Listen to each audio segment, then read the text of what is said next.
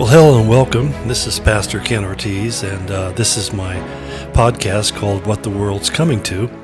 And um, what I try to do is address topics that are of particular interest to the Christian community, particularly when we talk about events of the end times. Uh, are we living in the last days, and are there events that coincide with what the Bible said would be uh, the characteristics and the events of the last times? Well, I certainly believe so. But today I want to take a little bit of a, a, a, detour from that, only a little bit, because um, uh, if you've looked at the title of this podcast, uh, you already know that I'm stepping into a, uh, well, walking into a minefield because I know that there are many people who are passionate about the chosen, uh, some to such an extreme degree that I frankly am quite concerned about it, um, and leaves me with tremendous questions about what's going on in their personal spiritual life. Uh, but I've t- titled the podcast Why I Stopped Watching The Chosen because I actually stopped watching The Chosen, and I'm pretty sure I, I can't restart watching it. Um, I began watching it actually after the urgings of many mature Christians I know who watch it, and they expressed to me how much they enjoyed it. And and uh, I thought, okay, uh, maybe finally somebody is doing a music, a, a Bible based uh, movie that uh, really does a great job of depicting the Gospels and particularly the the, the ministry and the life of Christ. Um, so hey, I'll give it a shot. So we started watching it, and uh, we couldn't make it through the first episode. Uh, my wife and I both just said, "No, this this isn't working," and so we stopped. And then again, we were urged to go to try give another try, and so we tried again, and we got about the same spot, and we stopped. So finally. Uh, some very close friends of ours who we have a lot of respect for really urged us to to dig in and look at it, and and so we did, and we actually watched uh, two seasons, and um, uh, I can quite honestly tell you, I particularly as we got to the end of that, I I just was really kind of so bothered by so many things. I just couldn't bring myself to continue on. Our, our dear friends asked us, "Well, how, what did you think about it?" And I had to say, I like the book a lot better than the movie. In fact, um, it's like so often when you uh, read a great book and then you watch a movie that's supposed to be based upon the book, you realize that it's based loosely on the book. And I would say The Chosen is based based very loosely upon the Gospels. And that's really uh, my concern because if you're talking about a secular book and the uh, movie based on it is loosely associated, it makes no real difference.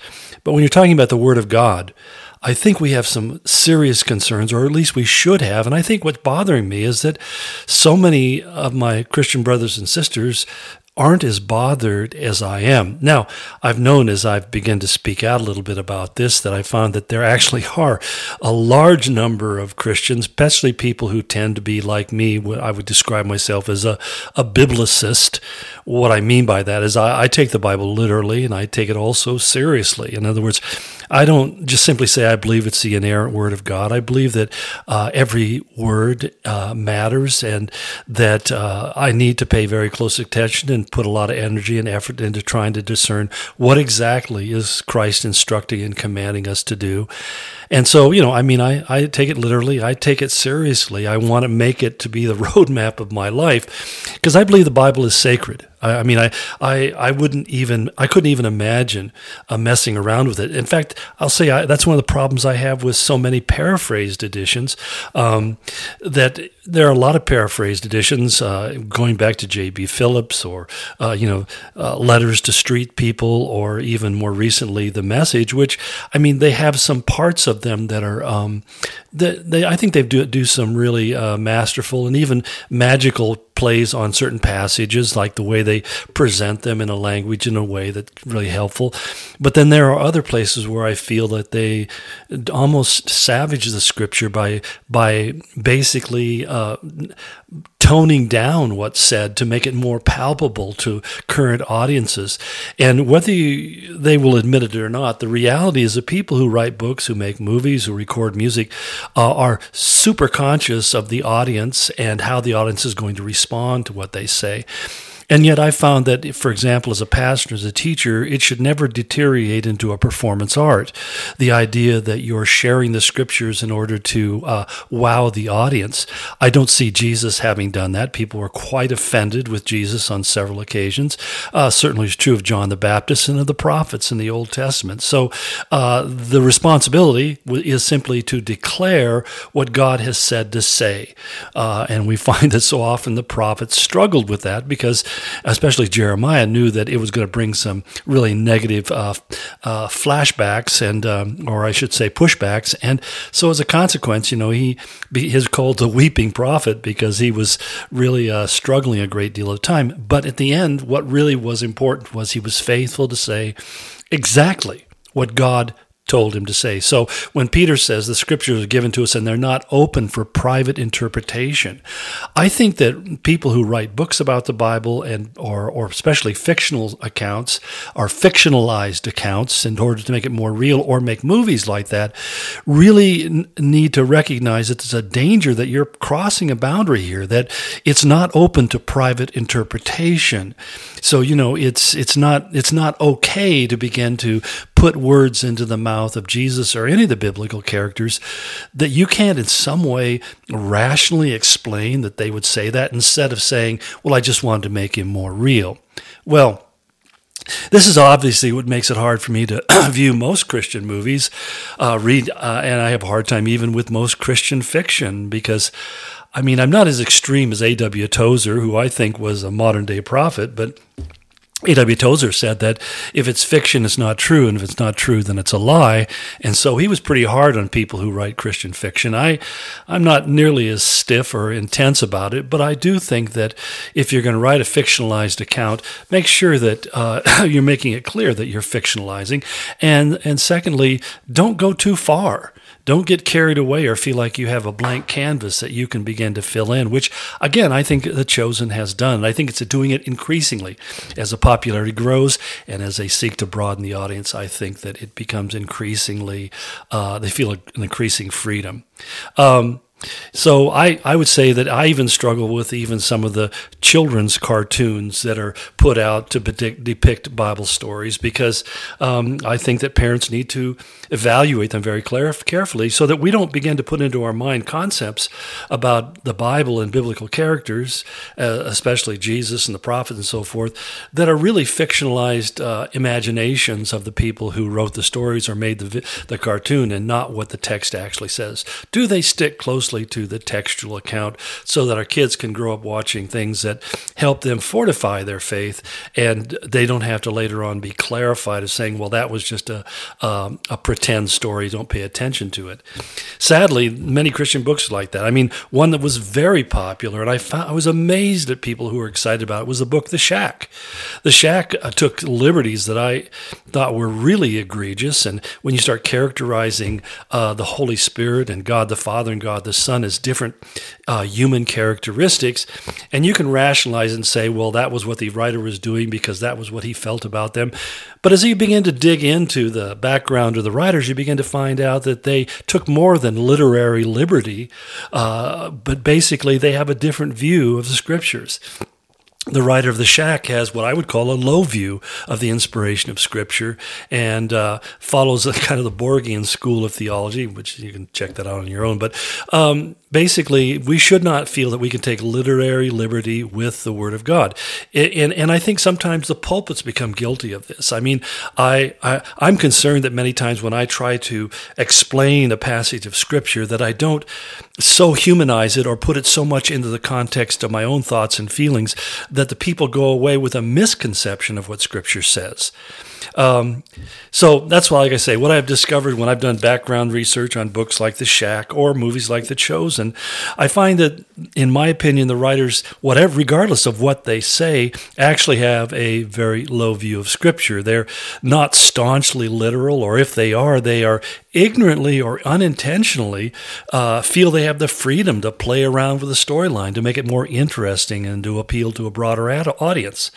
Personally, again, and I, maybe I'm being repetitious here, but I feel this is very dangerous because inadvertently you can be presenting a different Jesus which leads people to a different gospel, uh, which Paul wrote to the Galatians. We'll talk about that later on, which he said essentially is no gospel at all.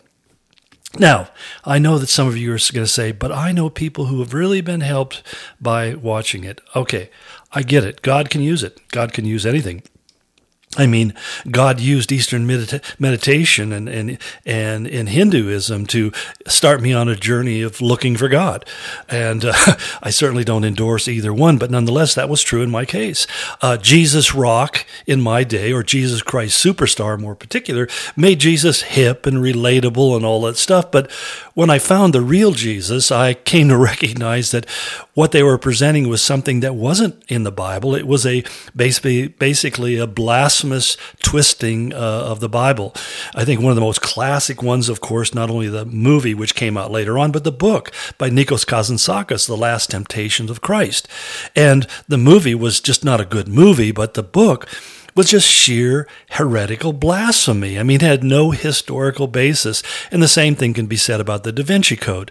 These books are out there, and people actually believe that they represent the true gospel or the true uh, truth about Christianity. Um, and there are those people who start there. Like I had a friend who read the Gospel of Thomas, one of the uh, uh, Gnostic Gospels, and it actually started him in the journey. And then he says, when I began to read the Bible, I realized that the Bible, the Jesus of the Bible, Bible is a completely different person than the one I read in the Gnostic Gospel. So, I mean, I'm not saying it can't happen. But I'm just saying is that I don't believe that the chosen, or at least the question is out there, does the chosen present the real Jesus? Does it portray him in a biblically uh, correct way uh, and consistent way? Well, I think part of it, you have to go back to the uh, writer himself, Dallas Jenkins, and really hear uh, his own words. I mean, he he, and you can find this online. I think it's pretty available. He he did an interview, or basically did a a webcast where he responded to criticisms because he made the comment or referred to uh, the company that he works with, which is a, uh, from what I understand, is an LDS or Mormon-owned uh, company. It's not owned by the Mormon Church, but these guys are are Mormons. in fact, I, I kind of did some background search and I, I found out that they're featured highly in, in Mormon publications for their work uh, and their success in in in their uh, industry that where they're at, their production company and so forth. But in it, he made the comment that uh, he referred to them as his Christian brothers in the LDS Church. And a lot of people took issue with that because if you know anything about the LDS Church, you know that there's a real problem. The Jesus of the LDS, the Mormon or a religion, is not the same Jesus. Uh, and I'm not talking about individuals because I people can say anything they want, but I'm just saying if you're a good Mormon and you follow Mormon theology, then the Jesus you follow is not the one that's found in the Bible. But here's what uh, uh, uh Jenkins said when when he was responding to those criticisms. He said, "It would be just dumb for me to say that LDS, that's Mormons, are Christians, as it would be to say that all all evangelicals are Christians or that all Catholics are Christian or any other faith tradition."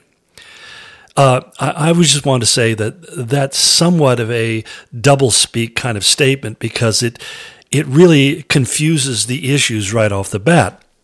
He goes on further on to say, and it would be also dumb for me to say that none are.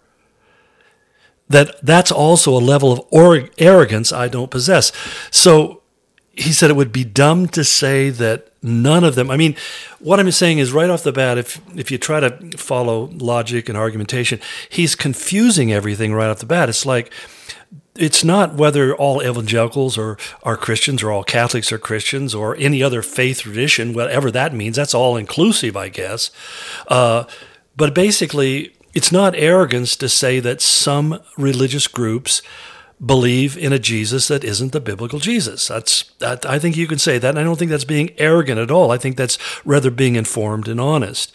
But he goes on. He says, "When I've talked about my brothers and sisters in Christ, and when I've talked about LDS folks that I know who love the G- same Jesus I do, and I think that's important. LDS folks I know who loved the same Jesus I do. I'm referring to some of the friends that I have who identify as LDS, who I've gotten to know very deeply over the last few years in particular. And now, I, I, question is, they identify as LDS. What what exactly does that mean? They identify. We hear all about people. I identify as a man. I identify as a woman. I identify as whatever. They identify as LDS. Doesn't that mean that that's your identity? That your identity, your faith, who people know you are, is is that identity. So they, I, their identity is they are LDS. They are Mormons.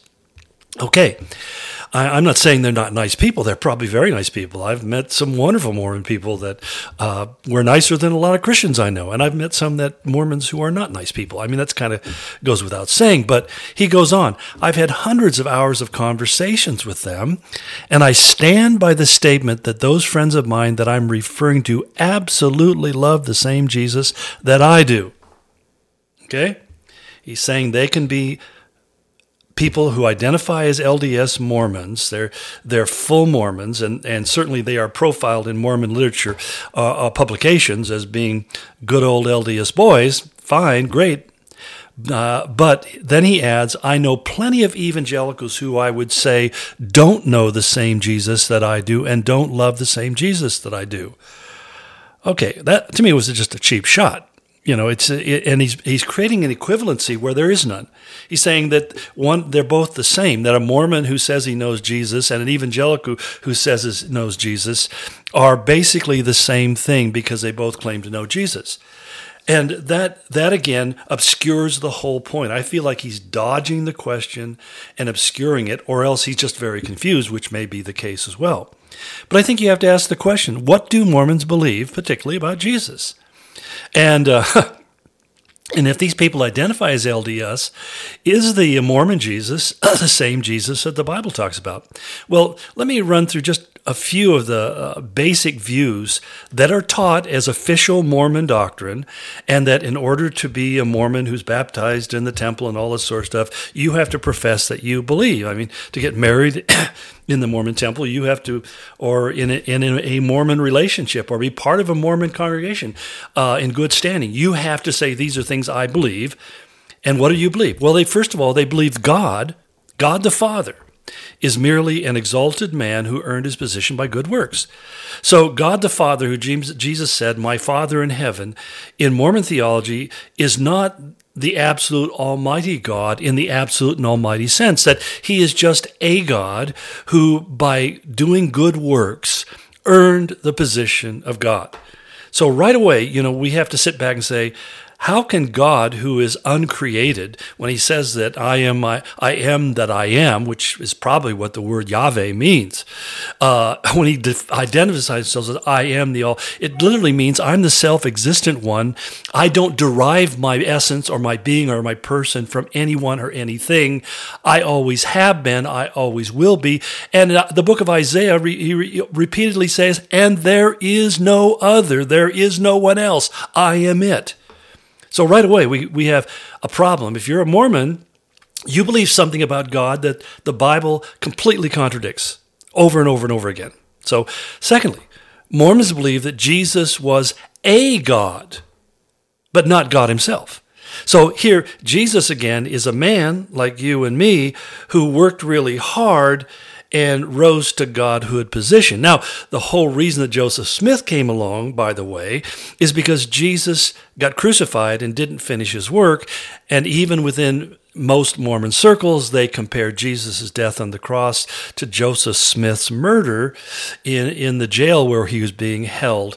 Um, and uh, he basically was shot to death. But we might also note that he had a six barrel uh, revolver with him and he was able to unload that into those men who were coming in to kill him. So he took a few guys with him when he went out. Quite the difference of Jesus who said, Father, forgive them, for they do not know what they're doing, and Joseph Smith firing away his handgun, taking out his attackers until they finally shot him and overpowered him.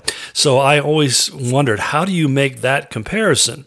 But thirdly, they believe that Christ was pre, a pre existent spirit, uh, and he was the spirit brother of the devil. Now, this is if you don't think I'm think I'm making this up, you know it's found in the Pearl of Great Price in chapters four, Moses four one through four.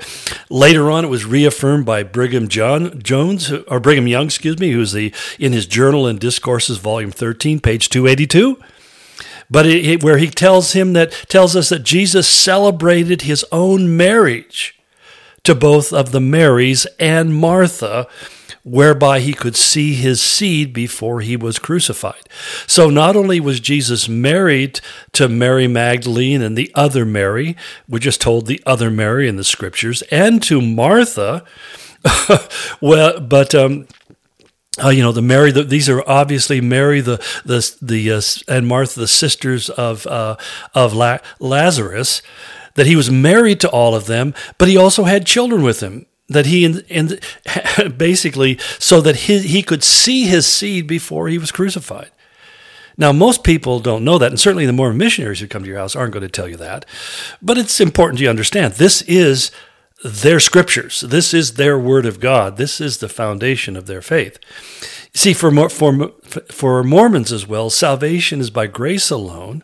Excuse me, for salvation is not by grace alone, because grace is not enough. Uh, that, and which means basically Jesus' death on the cross was not sufficient.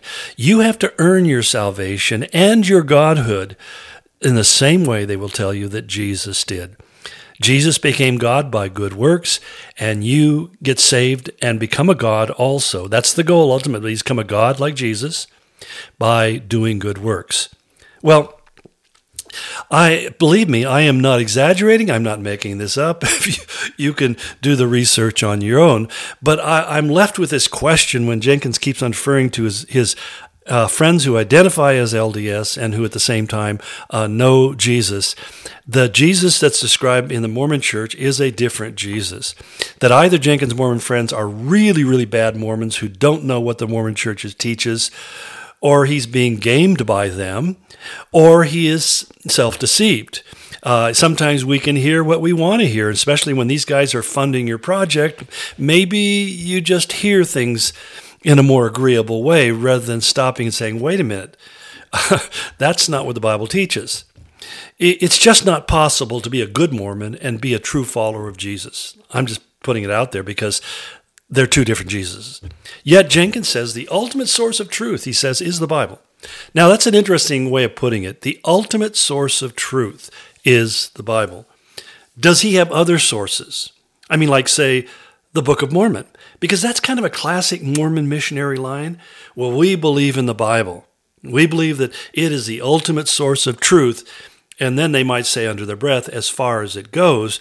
But the Book of Mormon is an additional revelation. It takes you further. Well, first of all, understand if you've ever read the Book of Mormon, there's not one single Mormon doctrine that comes out of the Book of Mormon. It's a story. It's not a very good story, and it's certainly not historical. I mean, the whole issue of DNA has kind of blown the Book of Mormon's claims right out of the out of the room. But the bottom line is, they claim it is an additional revelation, the completion of the revelation. In the same way, the Muslims say the the uh, Quran is the completion of the revelation. They will say that Jesus is a prophet as well. And that's essentially what we find Mormonism is saying. They just define uh, the prophet is somebody, if he does a good enough job, can one day become a god and have his own earth and have his own world and go through his own creation uh, story the way he wants to write it, I guess. But we have to wonder that that uh, when he it goes on in the in this in this uh, response by saying, while viewers the chosen will glean truths about Jesus from the show, again, gleaning truths from the show. Do do we do we know what the word glean means? Gleaning is what happens after the field has been harvested, and then people can come behind and pick the fruit or uh, vegetables or, or, grain that was missed. Uh, you can glean some truth. So basically, he said there, if you watch The Chosen, you're going to get bits and pieces of the truth. But then he goes, he says, pastors should be the primary figures in helping Christians understand the Bible. Well, essentially, this is kind of double talk because why would I watch something that only offers me snippets of truth? And then I have to go to my pastor to find out what parts of that story weren't accurate. The problem is that some pastors are promoting it because apparently they don't understand where it's inaccurate. He, he goes on to say, I believe that is my, that's my job in my personal life I believe that's my job in my personal life. Uh, I believe that it is your job as well to get to know the authentic Jesus and the real Jesus as much as humanly possible. Now, again, I know you're thinking I'm being picayunish, but words mean things, and I don't think we should ignore words. As much as is humanly possible, to get to know the authentic. It, it, essentially by saying humanly possible, you're saying that it's not possible or there's real limits to how much we can really know the authentic Jesus, the, to know the real Jesus. And therefore, I guess that he's at liberty to play around with the vision of Jesus or who, who Jesus actually is. Because when it, he goes on to say, when it comes to the content of the show, it's not my job in the show or outside of the show to try to give you all the different versions of Jesus. I don't want any different versions of Jesus. I just want the real version. I mean, again, he makes these statements, but that's all double talk. He says, or the wrong things that people say about him. The chosen has all sorts of wrong things about Jesus. And then he goes on, it is my job as a believer and as the creator of a show that is being seen by so many to try to get that right, to try to portray Jesus accurately. Well, this is the problem I have. In a few places, I can accept his portrayal. I mean, I thought the conversation between Jesus and Nicodemus was interesting. Um, and I, I, I I overall liked it. I guess I could say I thought, well, yeah, yeah that's a that's a touching. It, it could have been something like that. And the conversation with the Samaritan woman, um, it was it was okay. It, it, it, was sort of off. I felt like there was uh, some real pivotal moments in the biblical account that just kind of got treated very lightly. Uh, but really, I'll be honest, what really made it impossible to go on was his portrayal of the events leading up to the Sermon on the Mount, because in my opinion, what he did bordered on blasphemy, uh, and it was pretty heretical. And I mean, I don't want to call him a heretic. I just think I don't know where anybody could get the audacity to so rabidly, grossly misrepresent and appropriate the account of the Sermon on the Mount the way it was portrayed in The Chosen.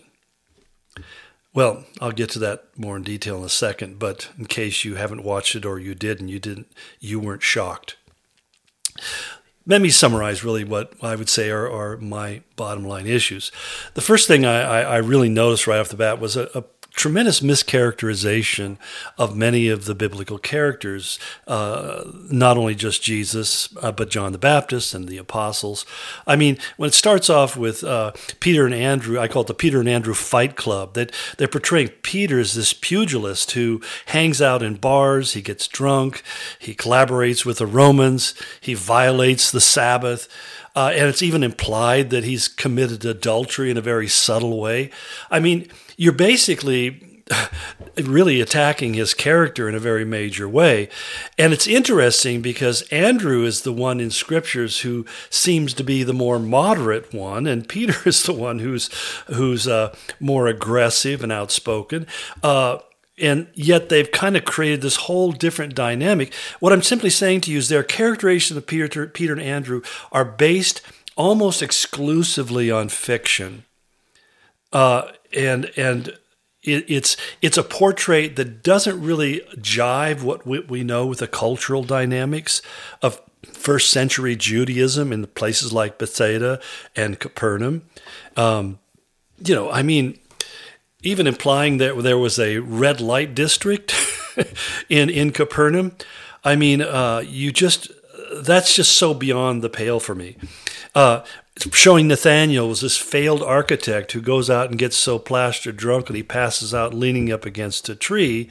Again, you have to understand that drunkenness is strongly condemned in Judaism, always has been. It was considered to be one of the worst character flaws that a person could have, and and so uh, you know Jews have the lowest percentage of alcoholics of any ethnic or cultural or racial group in the world for this very reason. But uh, in John 1 4 7, basically, where Jesus refers to Nathanael is an Israelite in whom there is no guile. I mean, it's he's basically saying this is a, a man of true character, a man of true integrity, and but Nathaniel is not portrayed that way. Uh, and Jesus is saying this of him before he becomes a disciple of Jesus. And what's also being missed here and not really covered adequately is the fact that Peter and Andrew and Nathaniel and, and John and James were probably, the scriptures strongly indicate that they were actually disciples of John the Baptist, whose message was to repent. you know, to turn away from your sins because the kingdom of God is coming. Those who followed John were people not who were hanging out in bars and getting drunk and going into fistfights for gambling purposes and all the rest. They were people who were very serious about their faith and really seriously seeking after God. Um, but I would say also, John the Baptist, I it just kind of galled me, where they referred to him as creepy John. John was not creepy. Jesus said he was the greatest man born among women. So Jesus is essentially saying he is the greatest man who has lived on the planet up till this moment. He is the forerunner of the Messiah. Jesus holds John in the highest regards. And, and here they're referring to him like his followers call him creepy John. And I mean, and and then again, Jesus and him, uh, it's implied that Jesus thinks he's being way too political and that he doesn't care about political dynamics. And the whole conversation between him, him and John is not only nonsensical, but it's non biblical. Because we do know that there was communication between John and Jesus, and it had nothing to do with this. It was John saying, Are you the one? Or should we look for another? And Jesus quotes the prophet Isaiah of the signs of the Messiah to let John know I am the Messiah. I am the one who was promised. And and but I would say that the thing that broke me was that scene of the Sermon on the Mount. Now, I, I won't even go into the thing of Mary Magdalene backsliding and going into a bar and all that kind of stuff. I mean, again, why? Why is that even there? Why do you where do you get that? That is total, you have to totally create that out of nothing. And again, I come back to something I said earlier. The Bible is a story that's complete, it is finished. I mean, Jesus, it is the Word of God. Um, and what you're doing is you're saying it, it's a blank canvas that I can draw in any side sketches I want. And you, you are essentially adding to the Word of God. And you can somebody can say, "Well, I don't mean for people to replace the Bible with it." Whatever you mean it or not, that's what's happening. And that's what's staggering to me. There are whole fellowships that are beginning to make this the reference point. I had a guy write to me and said, go to Bible study group and and they're referencing uh, the the chosen instead of Scripture to talk about the living out of their Christian life. But what got me about the Sermon on the Mount I'm beginning to rant. Sorry, sorry. But what got me about it was they have this scene where Jesus' disciples are walking around passing out handbills. Now, aside from the fact that paper was in unbelievably expensive in that time, papyrus or even parchment, so people didn't put things on handbills and pass them around. They didn't write little notes and stick them in their pockets. paper was a very valuable commodity. But you, you know they have they have uh, they have this huge stage, sound stage that's built there. I mean, it's an imitation of something you would have seen at Woodstock. It's almost like the same kind. They're trying to draw some kind of parallel. Jesus at Woodstock. You know, he's got this this stage that he walks on. You know, and it's it's it says Jesus was was in the field. He was on the hill, and he told the people to sit down. I mean, there's nothing that I can draw a parallel between the movie or the program and, and, and the Bible.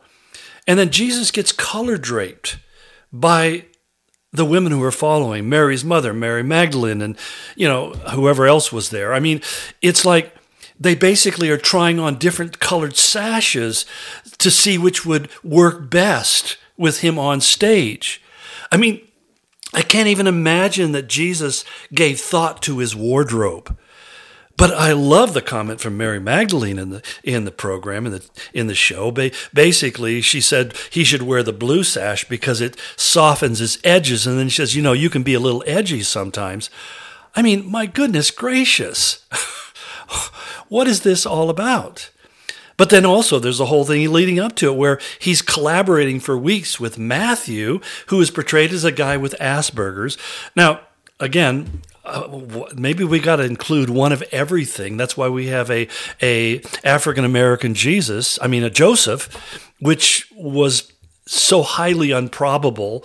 And I'm not saying that, but nonetheless, why is that in there? But nonetheless, Matthew is there to help him get the message right, and they're writing and rewriting. And I mean, Matthew edited. What did Jesus say about his message? John 12, verse 49, this is what Jesus said I did not speak of my own accord, but the Father who sent me commanded me what to say and how to say it. I know that his commands lead to eternal life. So whatever I say is just what the Father has told me to say.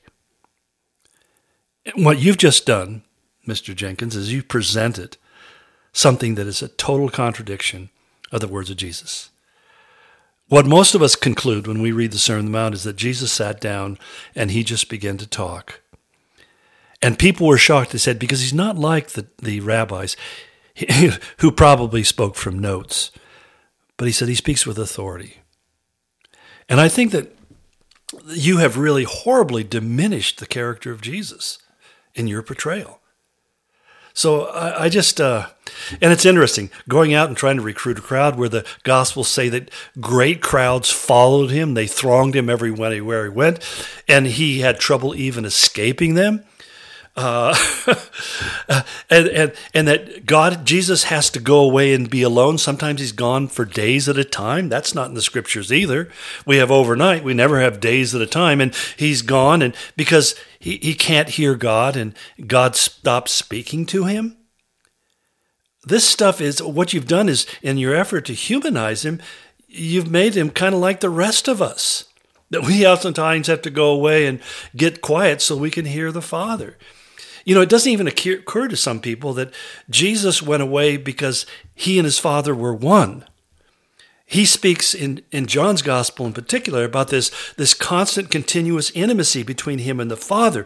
The great moment on the cross when he says, My God, my God, why hast thou forsaken me? was because that is the one and only time in his entire earthly existence where he had did not hear the Father's voice where there was silence, where he became the object of God's punishment and discipline and judgment because he took your sin and my sin upon himself. And the only reason he was qualified to do that was because he was without sin, that he was God, holy God, and he was holy man. And to portray him as anything less, I think, is dangerous. Well, to lesser things. There's absolutely no chrono- chronological consistency in this. I mean, I I I have been a student of the, of the chronology of the uh, Gospels for years. I mean, it's it's somewhat of an obsessive concern with me because I've really worked very hard over the last uh, probably forty plus years, just on my own, trying to make sure that I'm linking all the gospels together, creating my own parallels, not relying upon somebody else's work, but really just kind of doing it on my own, creating a chronology of the gospels and showing the consistencies because oftentimes the different ways that the different gospels present certain aspects of Jesus' life and ministry and teaching become the grounds for people saying, see, the Bible's full of contradictions and inconsistencies.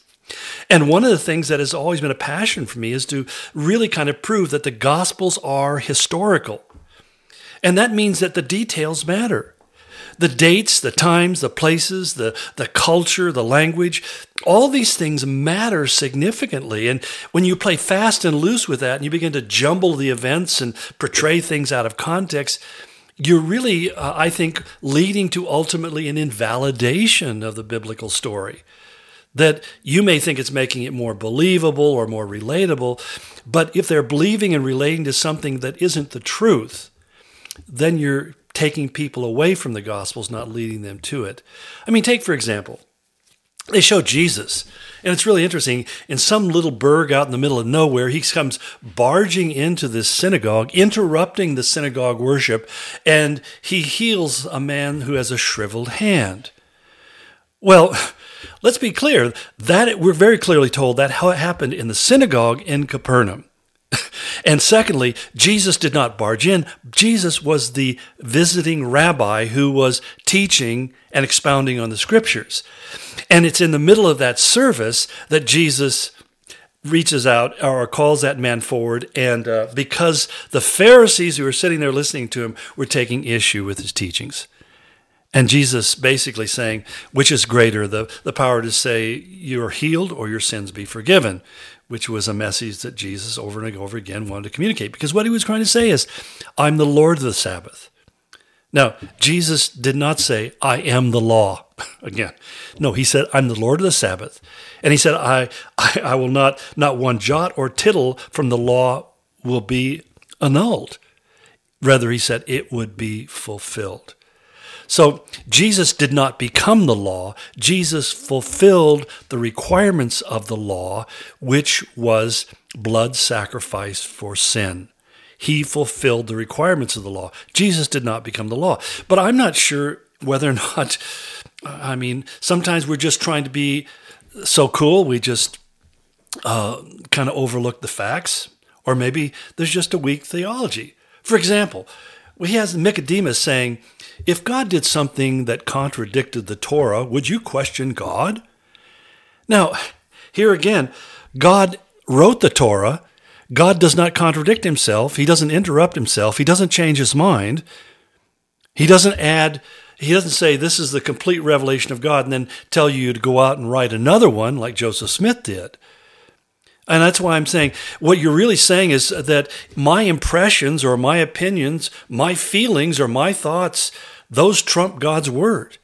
I mean, believe me, you and I both had feelings about things. And when we read scriptures, we saw that God said, don't touch that. What was right, my feelings or the word of God? Well, it's the word of God that rules or should rule in my life. So those kind of statements really are deeply troubling. And I don't think you'd ever hear that coming out of the mouth of Nicodemus because he was a teacher of the law. Fastidiously so. And what brought Nicodemus to Jesus was seeing that Jesus was the fulfillment of the law and the completion of its requirements. Um, and so, and and of course, he has Jesus portrayed in the movie as saying, "Can't do God do something new?"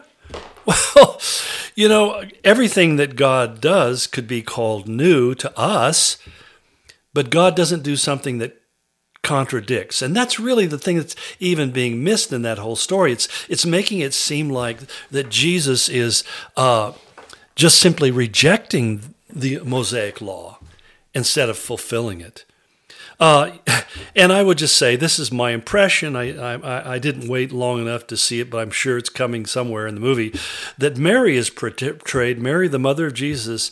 I mean, I see hints of Catholicism. You know, like she's just kind of like a little bit too ethereal. Uh, and again, as I said, why why was there an African American, a black Joseph? I mean, that's to me is just sheer racial pandering. In this day of of uh, of, of uh, you know, political correctness and, and every other kind of correctness, gender correctness, on and on. Uh, why would you placate and play to the crowd? I mean, there's one thing we, we can be pretty certain that Joseph was a Jew, which means he was uh, a Semitic origins. He undoubtedly had brown skin and dark hair and all those things, but he wasn't an Ethiopian. he wasn't an African. He was an Israel Israelite, and uh, that kind of stuff. It, it just bothers me because really it shows that what they're trying to do is broaden the audience and kind of appeal to every kind of political sensitivity there is out there. And that's why I think, in many ways, what we see here, especially as conversations with John the Baptist, is a politically correct Jesus, not a biblical Jesus. I talked about the cultural context bothering me, and there there were so many obvious faux pas, and I mean, and it's little things that may not matter to you, but to me, it takes just a little bit of research. I mean, they have wax candles. They didn't have wax candles. They there's there's a pig in the Capernaum marketplace. I mean.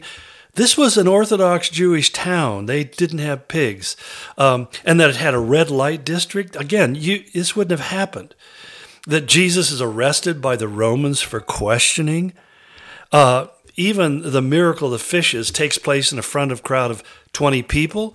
at that day 20 people that are standing sitting in front of Jesus and they can't hear him so he has to get into Peter's boat and push off another 10 yards so that now they can hear him I mean it's stuff like that I think is just really I, I thought I have to sit back. Maybe they just didn't have the budget to afford more than 20 people sitting there.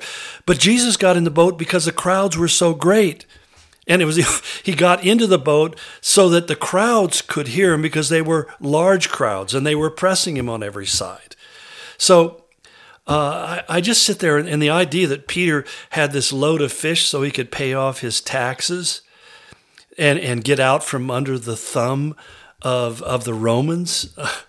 I mean, again, you're you're portraying Peter in such a negative way, and you're creating a whole scenario that has nothing to do with the scriptures. It's total fabrication and fantasy and fiction that really besmirches the character of Peter.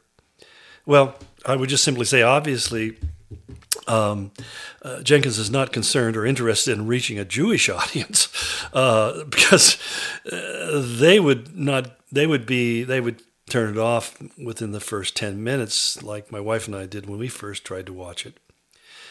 But here's it. I get it. I get what they're doing. If you want to broaden your audience, you need to make it contemporary and you need to dumb it down. And congratulations, you've tremendously succeeded in that. And you've got a lot of Christians who don't know their Bibles who are really excited about it and actually are replacing their Bibles with the movie because it's easier to watch a movie than it is to walk with Jesus. And now, and, uh, but I would just simply say, dude, you should never alter the story. You should never add frivolous details so that Jesus looks and sounds more like Lonnie Frisbee in the Jesus Revolution than he looks like the Jesus of the Bible. I would have some biblical advice for Mr. Jenkins.